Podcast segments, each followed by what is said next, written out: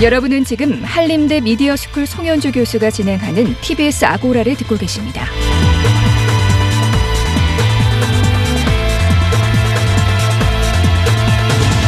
섬진강이 그 4대강 사업에 이제 빠졌던 것을 굉장히 뭐 다행으로 생각하던 얘기를 한 사람들이 있었는데 이번 홍수를 겪으면서 결국은 그것도 잘못된 판단이 아니었나. 이번에 낙동강 본류둑이 터진 가장 큰 이유도 4대강 사업으로 건설한 보가 물 흐름을 방해했기 때문에 4대강 보가 홍수 조절에 어느 정도 기여하는지를 실정적으로 분석할 수 있는 기회이기도 합니다. 이슈의 논점과 사실관계를 짚어보는 두 번째 광장 시간입니다. 폭우로 피해가 심각한데요. 그동안 보기 힘들었던 제방 붕괴와 홍수까지 발생했습니다. 그 와중에 아니 어쩌면 필연적일지도 모르겠습니다만 이명박 정부 당시의 4대강 사업이 논란이 되고 있습니다. 4대강 사업 덕분에 비 피해가 이 정도에 그친 것인지 아니면 4대강 사업 때문에 오히려 피해가 더 커진 것인지 의견과 주장이 분분한데 과연 사실과 진실은 무엇인지 가톨릭 관동대 토목공학과 박창근 교수와 함께 이야기 나눠보겠습니다. 교수님 안녕하세요. 네 안녕하세요. 예, 논란의 시작은 이렇습니다. 지난 7일과 8일 남부 지방에 아주 집중호우가 있었고 섬진강 제방이 무너졌는데요. 통합당 측에서 섬진강 일대가 4대강 사업에 빠졌기 때문에 홍수 피해가 발생한 것이다. 다른 강에서는 4대강 사업을 한 곳에서는 홍수 피해가 없었다. 이분들이 이렇게 4대강 사업이 홍수 피해를 예방했다고 뭐 주장하는 나름의 근거는 뭔가요? 비전문가 입장에서 볼 때는 예. 상당히 근거 뭐 타당성 있게 아마 들릴 겁니다. 예. 그런데 이번에 섬진강에서 제방이 왜 붕괴되어졌는가라는 것을 꼼꼼히 살펴본다 그러면은 예. 에 들어오는 물의 양이 많아가지고 제방을 타고 넣는 즉 원료가 돼서 제방이 붕괴가 된 상황하고 예. 원료가 안 되고 제방 밑둥을 파가지고 제방이 붕괴된 사례. 그런데 근본에는 제방을 넘치는 원료가 아니고 어, 물이 차면서 제방 밑둥이 모래 제방인데 그것을 계속 파나갔었습니다. 그래서 제방이 무너졌거든요. 그래서 물그릇 즉 다시 해서 섬진강이 가지고 있는 홍수 소통 공간이 부족해서가 아니었다는 거죠. 예. 제방 관리가 부실했기 때문에 예. 섬진강의 제방이 무너졌다. 이런 어떤 어, 상황을 본다 그러면은 4대강 사업을 하나 안 하나 예. 아무 상관이 없다는 거고 그리고 지금 현재 500년 빈도의 강우가 섬진강 유역에 내렸다 그러거든요. 지금 섬진강은 기껏해야 100년 내지 200년 빈도 강우에 견디게끔 설계되어 있거든요. 예. 그래서 제방 붕괴가 어떻게 됐는지를 우리가 명확하게 본다면은 예. 그와 같은 논란은 잠재워지리라고 봅니다. 예. 4대강 사업 대상에 포함됐던 낙동강과 영산강에서도 제방이 무너졌지 않습니까?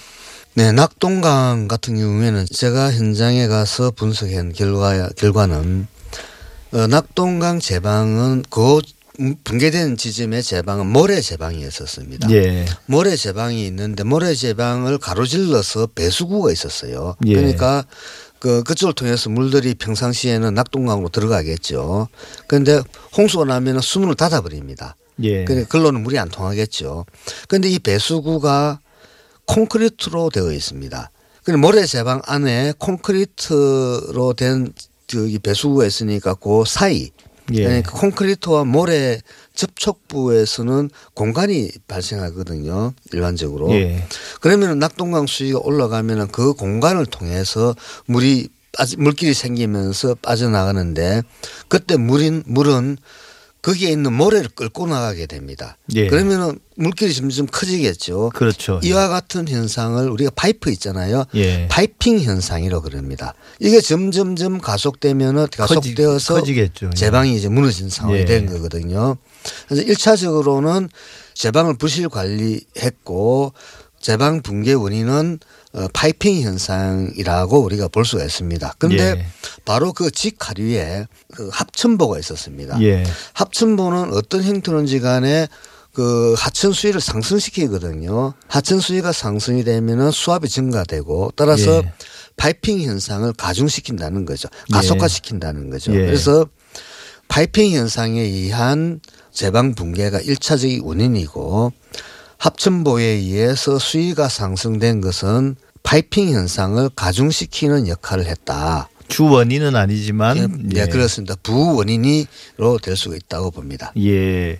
저도 사실 어릴 때 시골에서 보면 보를 크고 작은 보들을 많이 봤는데 그 보들은 결국은 갈수기에 이제 물 부족을 해결하기 위해서 만들어 놓은 거지 그게 어떤 홍수 예방이나 이런 걸 위해서 만든 건 아니지 않습니까? 보라는 게 기본적으로 예, 그렇습니다. 보는 우리가 우리 농 우리 촌에 가 보면은 하천에 예. 그 농업용 보들이 많지 않습니까? 그보 가만 관찰해 보면은 물이 흐를 때 보면은 보 부분에서는 하천 수위가 쑥 올라가잖아요. 예.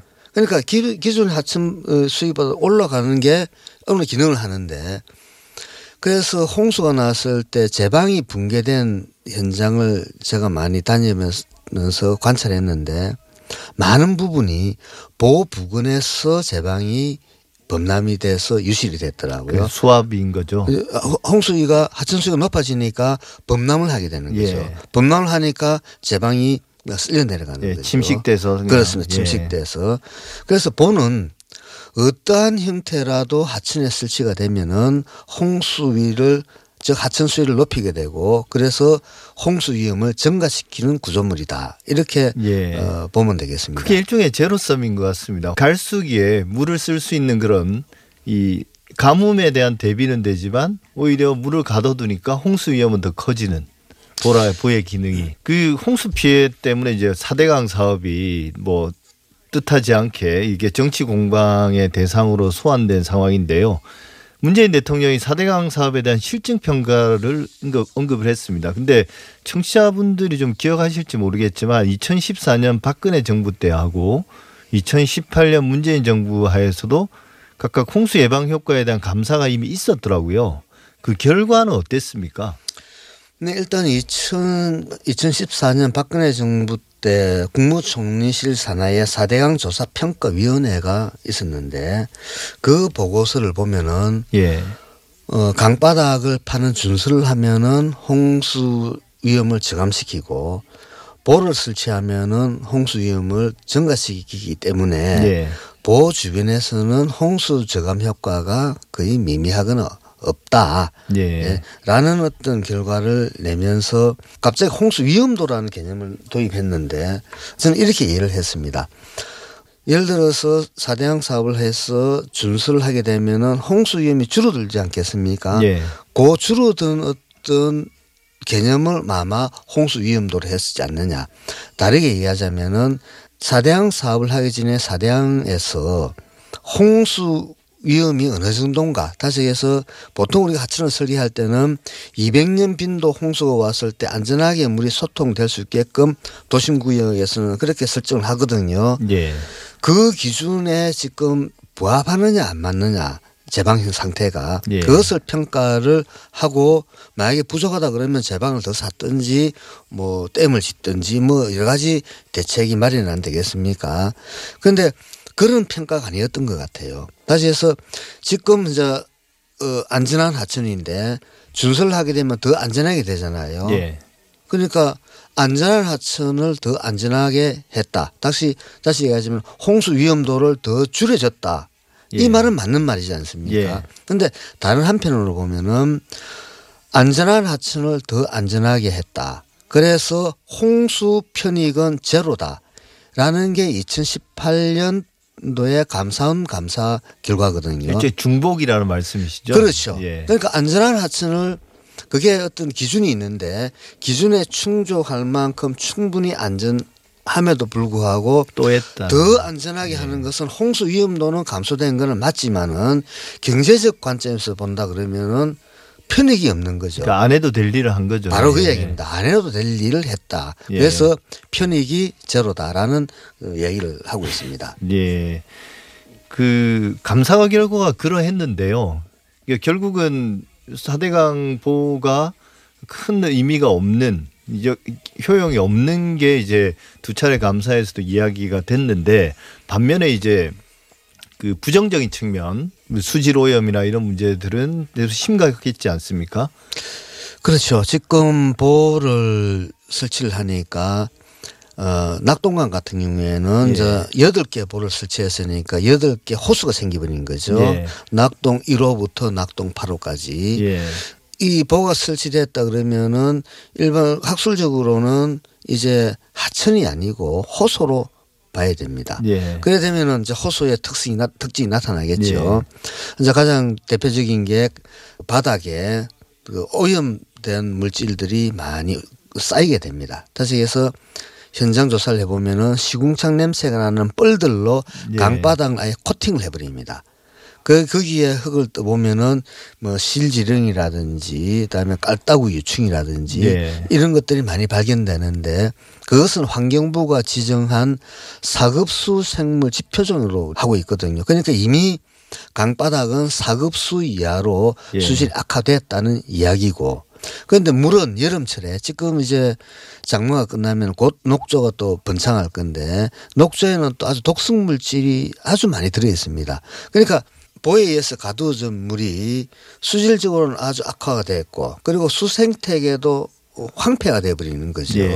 그래서 이런 어떤 하천을 이런 호수를 과연 우리가 어 계속 지켜 나가야 될 것인가? 예. 음, 거기에 대해서는 한 번쯤 고민해야 된다. 특히 낙동강 같은 경우에는 1,300만 명 우리 국민들의 식수원으로 사용하고 있거든요. 예. 근데 예. 그런 물을 우리 국민들에게 먹으라, 먹으십시오. 이렇게 이야기하면은 아마 아무도 안 먹을 겁니다. 지금 예. 낙동강이 지금 이대로 두게 되면 점점 더 어, 수질이 악화되고 어, 나중에는 말 그대로 어, 되, 되돌릴 수 없는 그런 상황까지 악화되리라고 봅니다. 예. 그래서 그 일부 이제 그 사대강 보유역에 있는 그 농민들이 농업 용수 부족을 이유로 이제 반대도 했지만 수문 개방에도 반대하고 그랬지 않습니까? 근데 이제 많은 언론들이 탐사 보도를 통해서 그 수질 오염 같은 걸 이야기하고 또 환경 관련된 시민 단체들이 당장이라도 철거해야 된다. 이렇게 많이 주장을 했는데 여전히 그대로 있는 이유는 뭔가요? 아, 이게 그 낙동강 예를 들어 삽시다. 낙동강은 영남 주민들의 어머니 강으로 어, 옛날부터 불려왔거든요. 그러니까 젖줄이라고 예. 젖줄이고 예. 그래서 그런 어떤 어, 강이 생태적으로 황폐화되고 수질이 악화되고 하는 것을 안타깝게 생각하고 있는 분도 있을 것이고 예. 또 한편으로는 아주 정치적인 어떤 관점에서 그것을 쳐다보겠죠.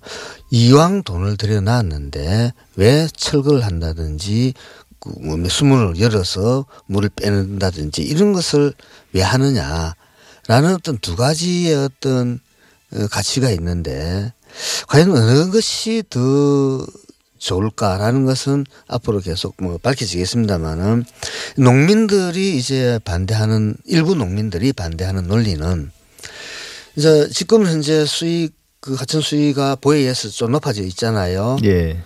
그런데 이제 펌프 치수구가 펌핑을 하는 치수구가 이제 물속에 푹 잠겨 있겠죠. 예. 만약에 보에 물을 빼내버리면 치수구가 물 수면이 떨어지니까 치수가 붕 뜨게 되겠죠. 예.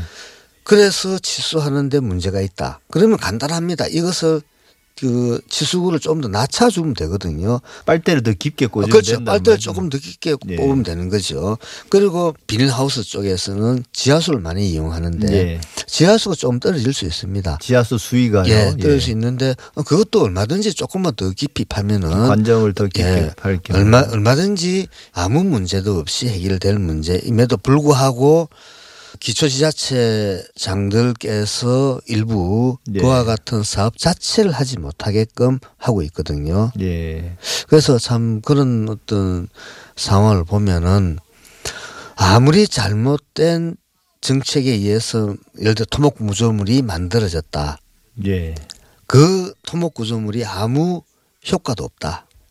함에도 불구하고 그것과 둘러싼 이해관계, 그 정치적 이해관계든 경제적 이해관계든 예. 하여간 이해관계가 붙으면은 그와 같은 것을 해결하기에는 또 사회적 갈등이 일어난다. 그래서 이런 어떤 사례를 본다 그러면은 저기 토목 구조물, 토목 공사를 할 때는 그와 같은 부분들을 꼼꼼하게 이제는 어, 챙겨야 된다. 뭐 이것이 우리가 어, 사대양 사업을 하면서 22조 원을 퍼붓지 않습니까? 예.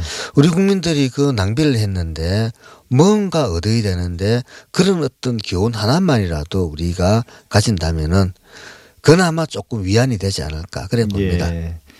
뭐 말씀하신 걸 보면 되게 우울해지는데 사실 그게 처음에 사대강 사업 추진할 때도 많이 했었던 우려지 않습니까? 그렇습니다. 이게 만들어서 효과가 없고 오히려 더 부정적 영향이 큰다 하더라도 한번 만들어진 건 없애기 힘들다. 근데 네. 지금 딱 그런 상황인 거죠. 네. 어, 볼을 설치하면은 홍수 예방되고 물 확보가 된다.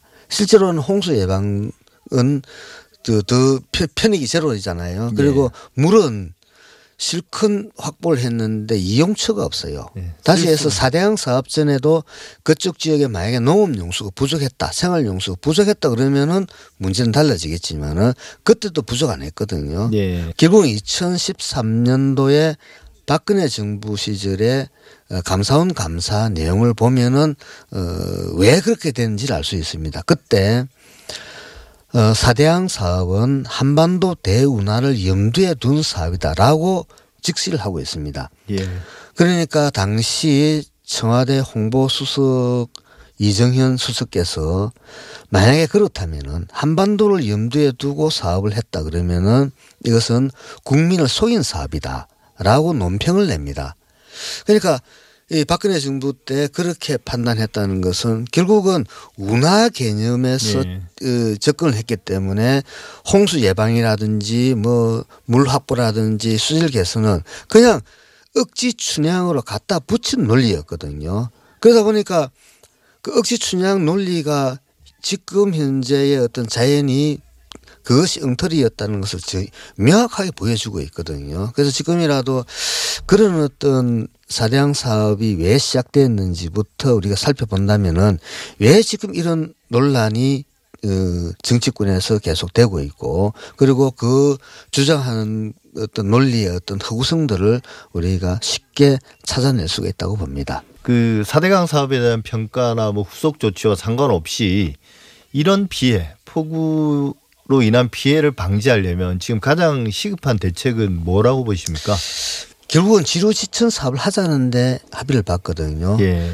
야당은 논리가 사대양 사업을 할 때 지루 지천 사업도 하자고 했는데 당시 민주당이 반대를 해서 못했다는 논리였고 예.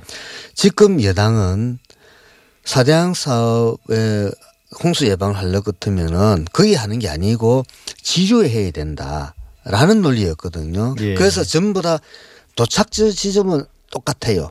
지류지천, 지방하천, 소하천 정비 사업을 하자는데 이제 맞춰졌는데 그 홍- 홍수 피해가 이번에도 많이 났거든요. 주로 예. 그것을 우리가 예방하자라는 데 이제 합의를 봤습니다. 여기서 또 중요한 게 그 지금 현재 하천 정비 사업을 하고 있는 거 보면 상당히 친환경적이지 못합니다. 그리고 사업을 위한 사업을 상당히 많이 하거든요. 그래서 이런 것들을 배제하고 친환경적인 지수 사업이 될 수 있게끔 이제는 힘을 모아야 될 시점이라고 봅니다. 예. 지금까지 박창근 가톨릭 관동대 토목과학과 교수와 함께했습니다. 오늘 말씀 감사합니다. 네, 고맙습니다. 예.